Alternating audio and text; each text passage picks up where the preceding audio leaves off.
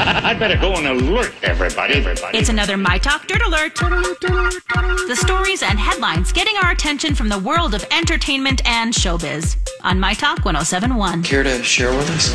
The talented actors on This Is Us have finally finished taping the final season, and Mandy Moore and Milo Ventimiglia shared with fans how emotional the last day was. Mandy Moore wrote, After six years at the best job I've ever had, lots of emotions all around. Whew, gratitude most of all. And Milo thanked fans for watching this uh, show since day one.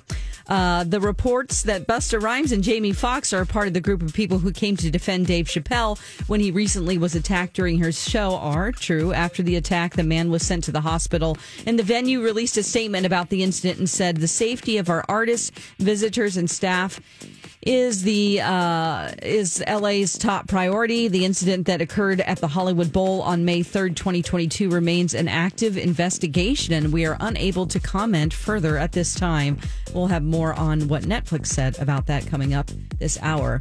And the long-awaited sequel Top Gun Maverick premiered in San Diego Wednesday on the deck of the USS Midway and stars from the film including Tom Cruise, Jennifer Connelly and Jon Hamm were there alongside 500 lucky fans to see the new movie movie. Shooting for the movie uh, started back in 2018 with a release date set for 2019, but then everything was delayed because of COVID. So now, finally, the movie will be in theaters later this month on May 27th. The first Top Gun came out in 1986.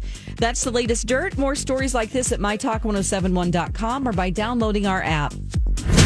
Okay, appreciate the info. Dirt Alert updates at the top of every hour. Plus, get extended Dirt Alerts at 820, 1220, and 520. Okay. Let me get my notes. Hold on a minute. Yeah.